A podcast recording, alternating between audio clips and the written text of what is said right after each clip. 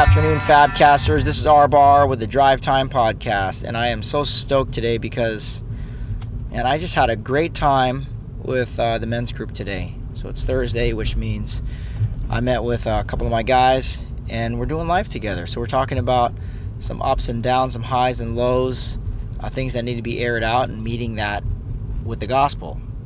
So I, I confess today that, man, I just love where I'm at in my job. And the reason why that's so significant is because I didn't think I would like it. So months and months ago, maybe about like eight eight months now, um, when I first realized that I was getting this job, it was completely different because I'm a hands-on guy. I like being in the field.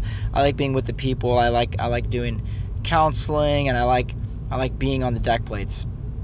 So when I got the when I got the memo that said I'm going to be uh, that I got accepted to this other job, it's completely behind a desk. It's in a cubicle, and it's it's writing uh, publications, and it's it's sort of like not at that tactical level, but at, that operational and strategic levels now, and strategic planning, and and so we flew down here.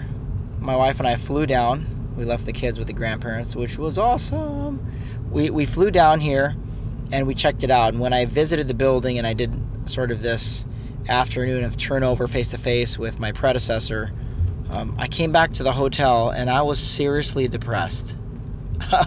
I was so sad. I, I, came up to my wife and I said, Oh, I got a cubicle and I have a computer and I'll just be sitting at a desk all day and, and this woe is me. But I, I really was sad because I love being with people and I knew uh, this, this job would not be focused on that.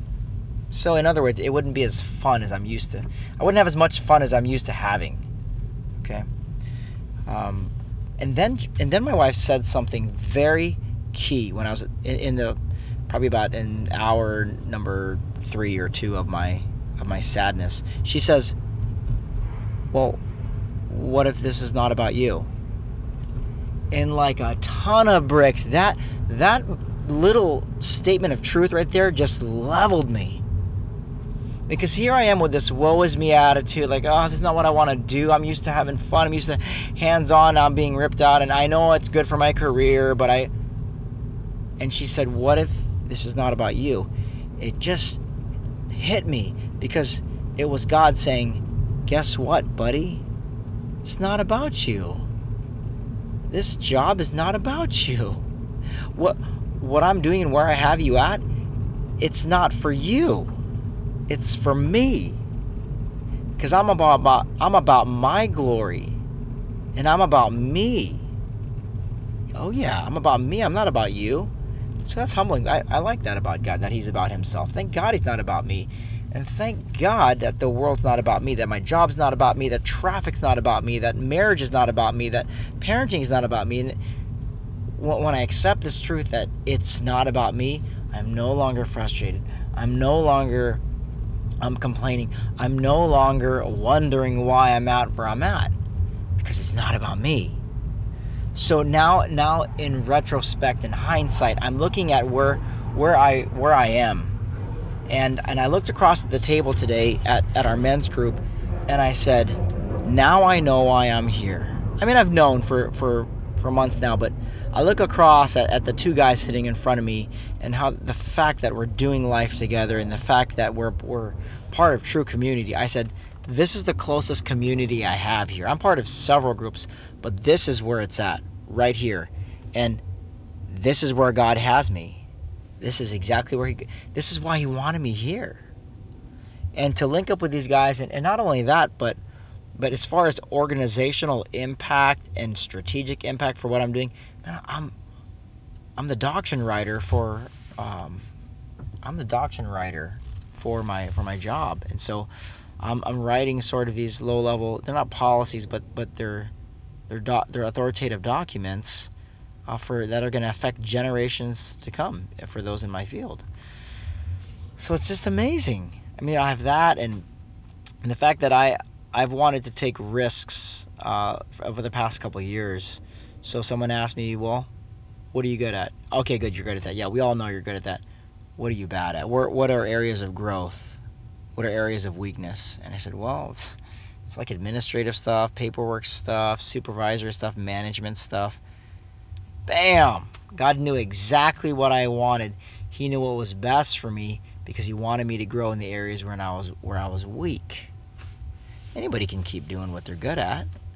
But what about working on areas of weakness? What about blind spots? What about being forced, being forced to risk things? And so that brings up another thing in my mind is, is about taking risks and and it it spills over into the relational aspects of my life, um, marriage, parenting, like and friendships, just constantly taking risks. And I've been reading a book called Wild at Heart by John Eldredge, which is which is amazing.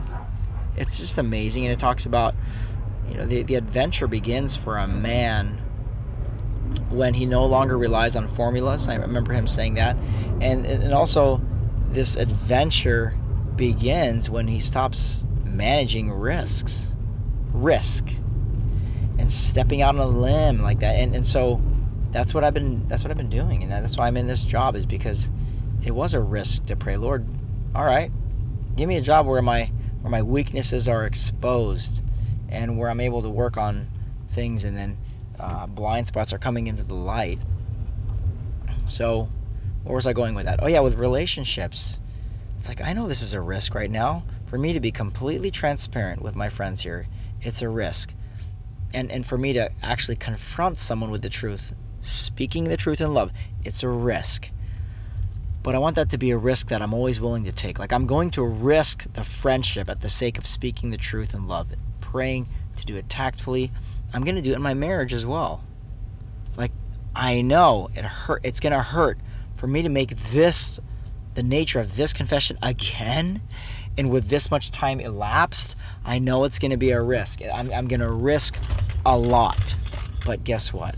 I'm doing it. I'm doing it because for the sake of being known and being loved and glorifying God above all else, I'm taking this risk and I'm going completely vulnerable here. I'm going completely transparent. I'm, I'm going to do it. Here goes. Uh, with my kids as well, speaking the truth in love and, and then falling towards them. Um, all tied to risk, all tied to this major theme, which which is why this podcast episode is titled It's Not About Me. I love that saying Thank you to my baby for speaking that truth to me. I love it. Hey, guess what? It's not about you as well. So embrace that traffic. It's not about you. All right, Fabcasters. Oh, wait, wait a minute. I got to leave you with some scripture here. I want to leave you with some scripture. Colossians 3:23. New International. Whatever you do, work at it with all your heart as working unto the Lord, not for humans. Here's another verse. Um, well, I mean, another version. English Standard Version. Whatever you do, work heartily as for the Lord and not for men. That's Colossians 3:23. Man, I love you guys. All right, that's why I share the truth. That's why I share my life. Peace out.